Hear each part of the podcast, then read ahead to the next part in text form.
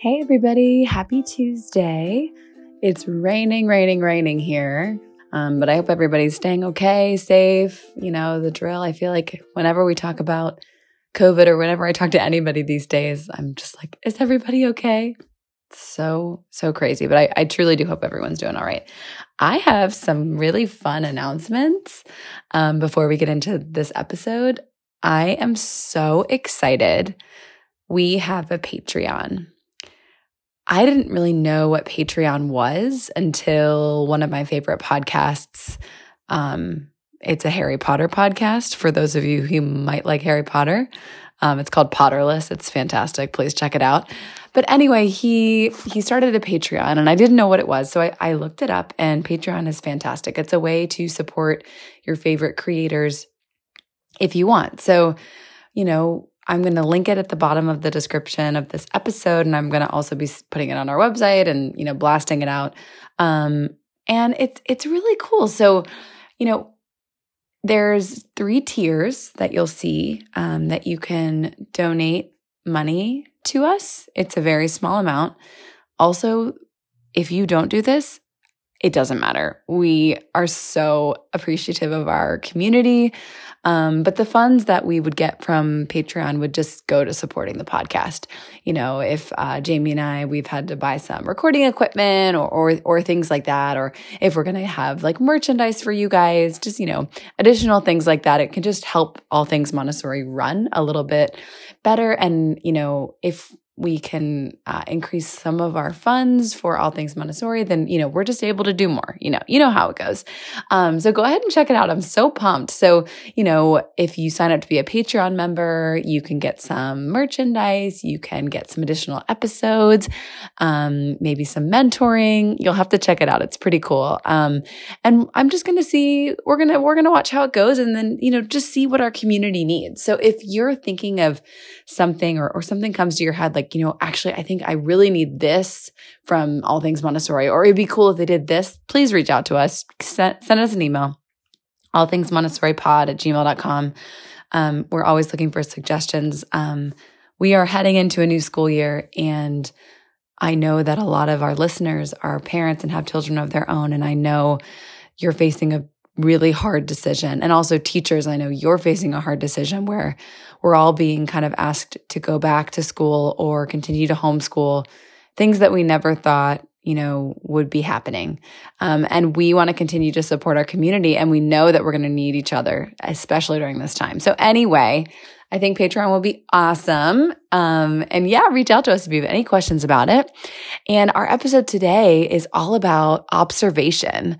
Um, and we talk about how important observation is in Montessori and how important it is in the classroom.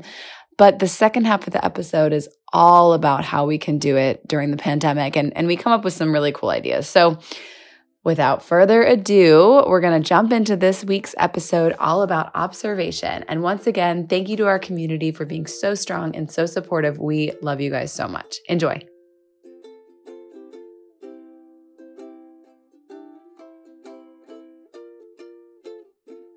Hey, Jamie, how's it going? It's going pretty well. A nice rainy day here today, which is a nice change. Oh my gosh, I know. I love myself a good rainy day, and my plants are also happy.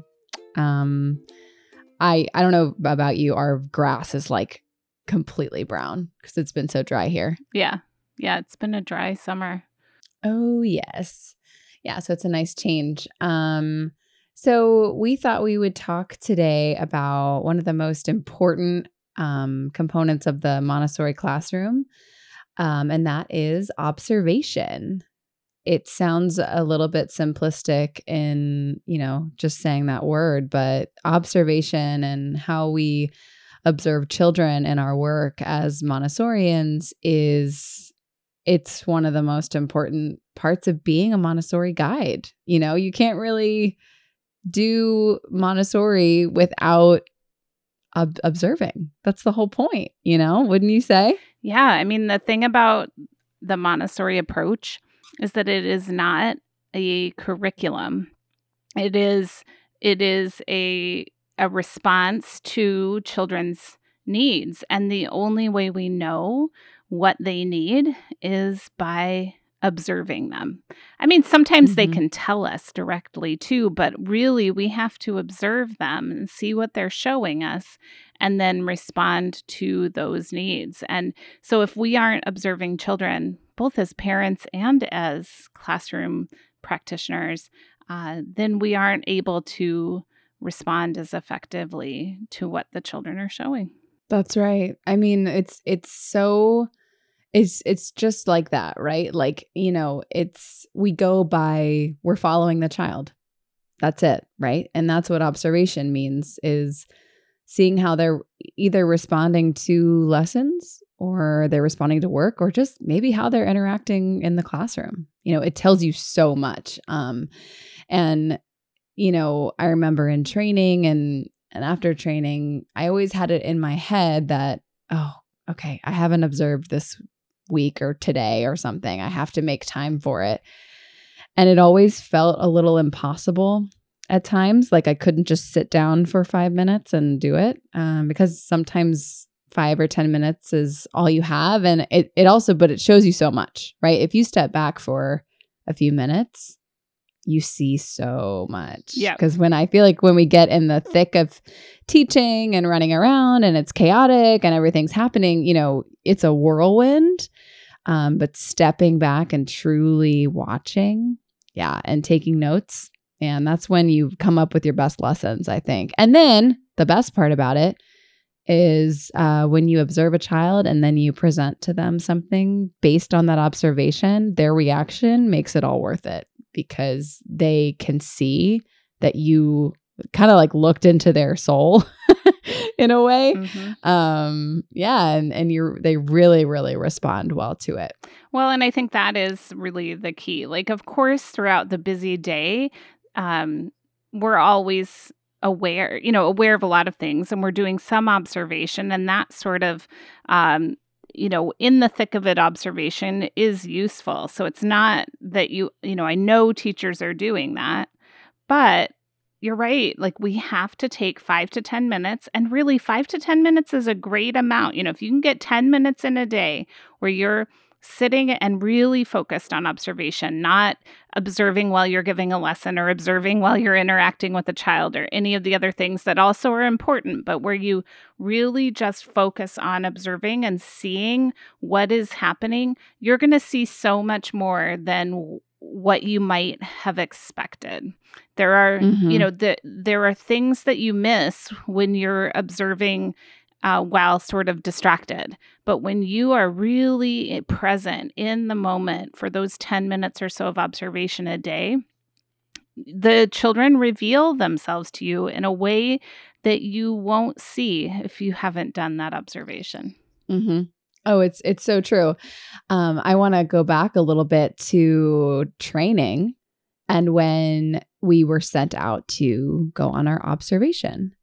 And you talked to us about how we were going to be doing something called scientific observation. And we are going to be observing everything that the child was doing, but not how it, it, was, it had none of our own opinions in it. So it wasn't like, Sam looks happy today, right? It would be, Sam took a pencil and wrote on her notepad or something like that. Very specific, detailed, almost boring observations.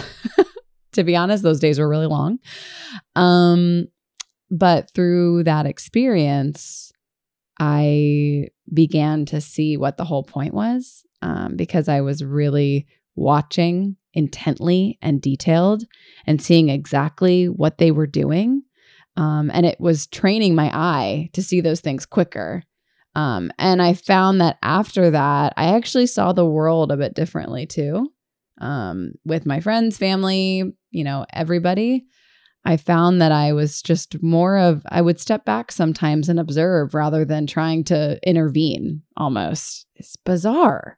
Well, and I think, you know, Montessori tells us that in our, you know, so Montessori observed, and that's where this whole approach emerged from. So that is mm-hmm. something we have to remember. Like she herself, in all her genius and wisdom, spent you know so many hours observing children and that's how she could develop mm-hmm. this whole approach and she tells us that it is you will you you will feel impatient and uncomfortable observing and that we have to push past that. So that's part of the reason uh, you have so many observation hours required in a, a Oh, yeah. diploma course to Mhm. help really push past the boredom the the sort of impatience and then allow yourself to truly see just like you said you know the things that you see and to apply that practice of scientific observation where we do truly just want to record what the children are actually doing and not make judgments. We can we can reflect later or have some you know evaluation statements or judgments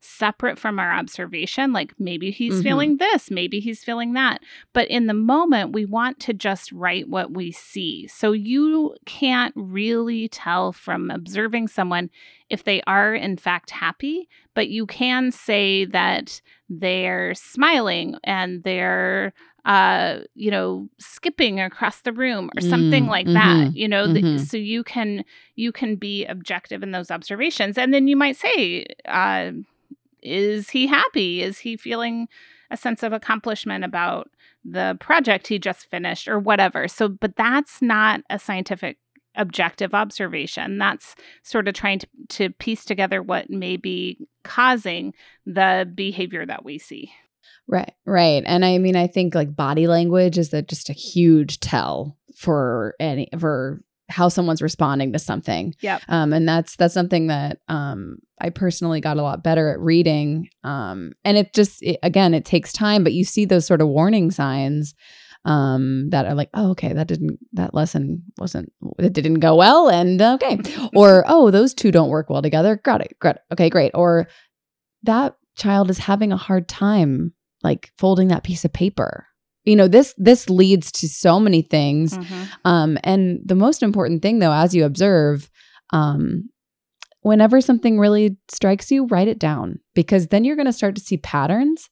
And this is going to help you when perhaps you might have to talk to the parents about something. I mean there could be an inkling of um a learning disability or something like that. And as you know as you should remember we are not doctors of any uh, we are not able to diagnose at all but you can call upon your observation notes and you can simply share what you see Mhm. and that's going to be really helpful in those really really tough conversations um yeah so just remember to write it down Yeah, those observations are invaluable in meetings with parents about concerns, but also just about um, the you know showing that we know their child.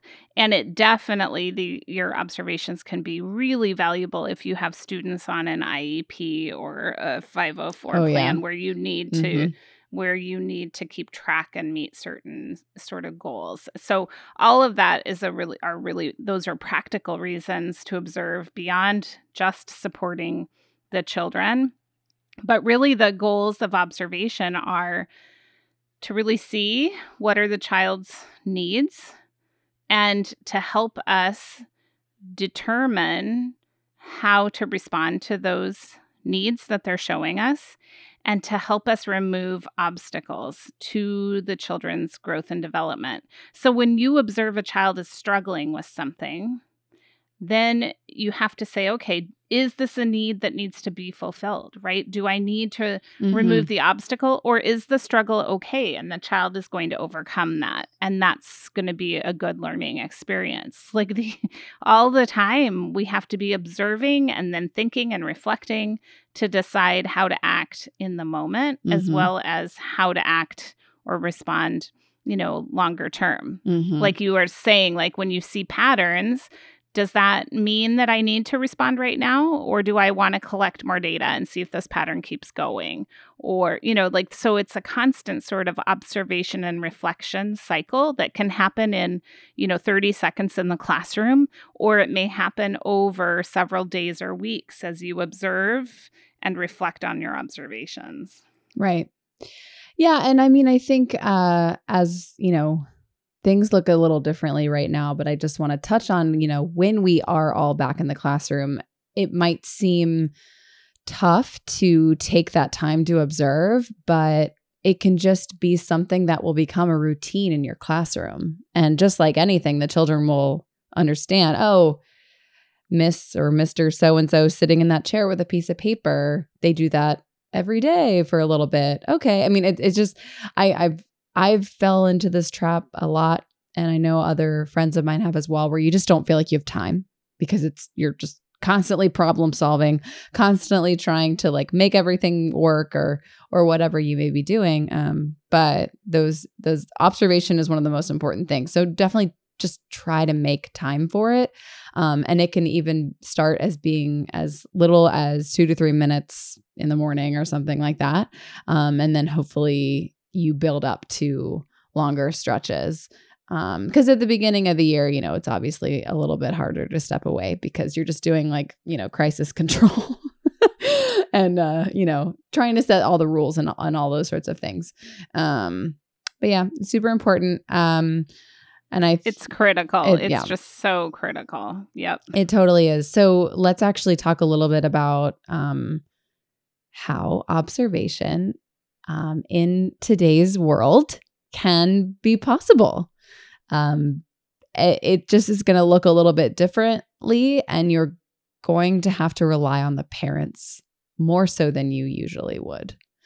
Um, mm-hmm. Yeah. So I think that's a big key if I were working um, with in a school right now i would really provide a lot of resources for parents about observation and how they can observe and then build uh, the sort of communication tool you want to have in place that they can share some of those observations with you. Mm-hmm. So that because parents um, have a lot of knowledge about their child that's very useful and valuable, but but they don't necessarily know to the depth as that uh, uh, the guide knows of how to take those observations and be able to then act on them right. uh, to support the child's development you know with with some lessons or with some um you know some activities or things like that so so yeah i mean i would be helping parents to understand how to observe and then build a system where they can share those observations with you um, as the guide and i think one of the key things to help parents understand as they're observing and for us to remember too is that we we are always looking for the child who isn't who hasn't revealed themselves to us yet. Mm-hmm. Does that mm-hmm. make sense? So yes. like we're like we're not we're not looking for the child who always makes a mistake and always like causes a problem, even if that's what the child has been doing in all our observations for all the previous days. Like we are coming to each observation with a clean mind, ready for the child who hasn't revealed something to us yet to reveal that. Mm-hmm. And it could be a developmental milestone, it could be a shift in behavior, it could be the acquisition of a, of a particular skill, whatever the child is going to show us. But we we have to come you know really fresh to our observations and not let past experience or past observations um, sort of derail our objectivity. And that's important for parents to do at home. And that that comes with a lot of practice observing where you really let the child show themselves to you and not let yourself see just the child who was here yesterday mm. or 2 weeks ago or whatever. This is one of the hardest parts about it to be to be quite honest and I just had to you know kind of rem- I had to literally sit there and remind myself in my head that this was a new day and I'm I had to just it's it's really tiring um mm-hmm. to be honest because you know as humans we pass judgment and we also kind of hold grudges and it might not be a negative thing but maybe you just have something in your head that you just can't you know can't get out of it or you need to remind yourself okay this particular child was sort of a pain last week but you know you have to sort of get that out of your head uh, because it's not helpful um, and it's just gonna it's gonna clout your judgment over and over again.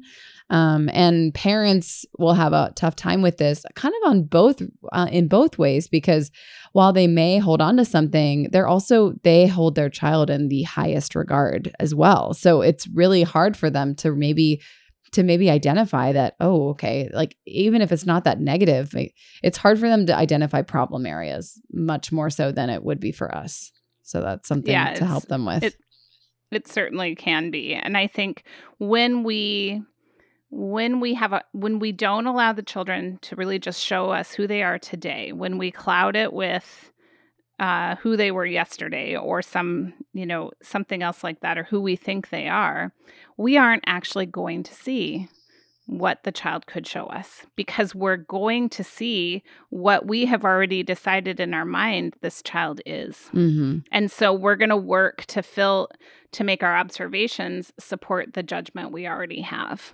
And instead, we have to come to every observation without those judgments so that we can truly see who the child is right now and what that child's showing me right now. And then we can, of course, pull that back into the other observations that we've had and see whether there's patterns or whether, you know, what's going on there and, and do some evaluation and judgment. But in the observation time, we have to let the children show us, you Mhm. know, and, and, you know, we've all made the mistake of not observing carefully enough and, and, uh, responding sort of inappropriately hmm where where you respond when a you know an escalation occurs and perhaps reprimand the person who caused that escalation because of course he's always causing them.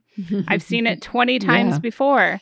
But then if we had observed carefully or gotten to the root of the issue we could have found out that actually that child had resisted ex- escalation for 20 minutes Mhm. and some other children were persistently trying to escalate the situation and the child finally gave in uh, and so it can you know our observation can lead us to respond more effectively to the children as well but it could it can ca- you know our lack of observation can cause us to bring just judgment to our interactions with children rather than you know again that you know that poor little guy that tried for 20 minutes to resist escalating and getting mad that was a big accomplishment you know? Right, right, right. and to be reprimanded for um, not being able to go 21 minutes with that is just hard. So so that's part of the observation and and helping parents understand that.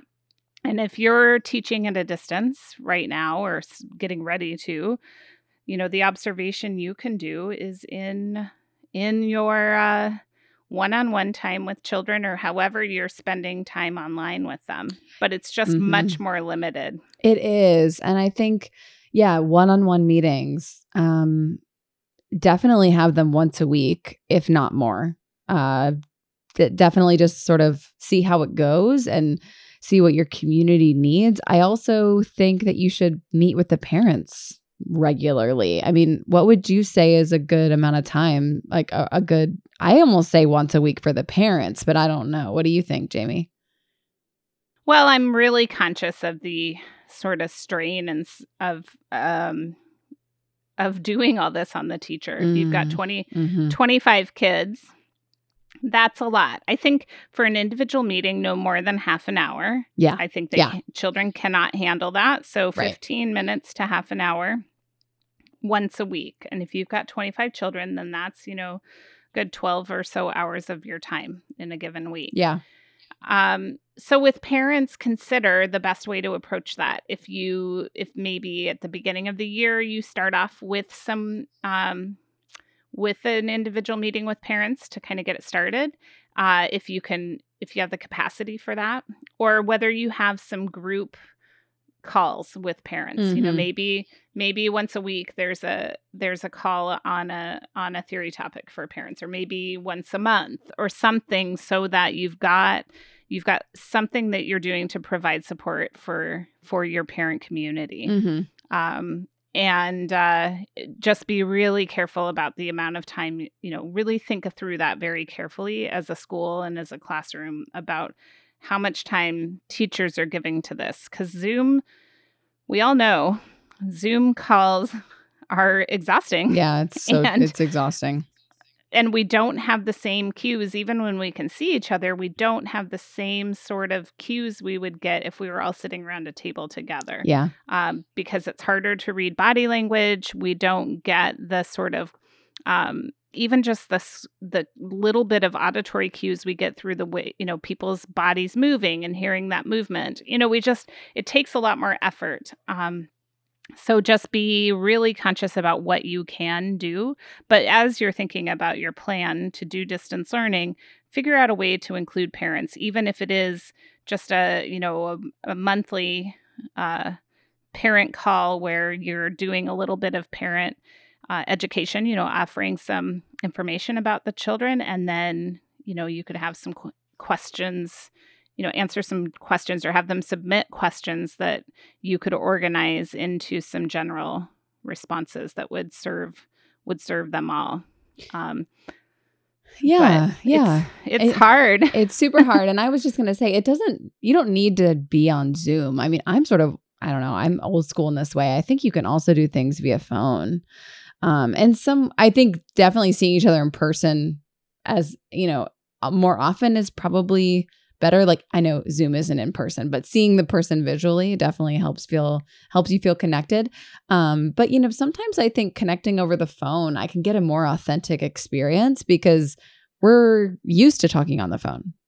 Like we're not used to zoom you know? People are can be weird on camera because we're all like is the angle right? Like where do i look? Like it can be kind of weird.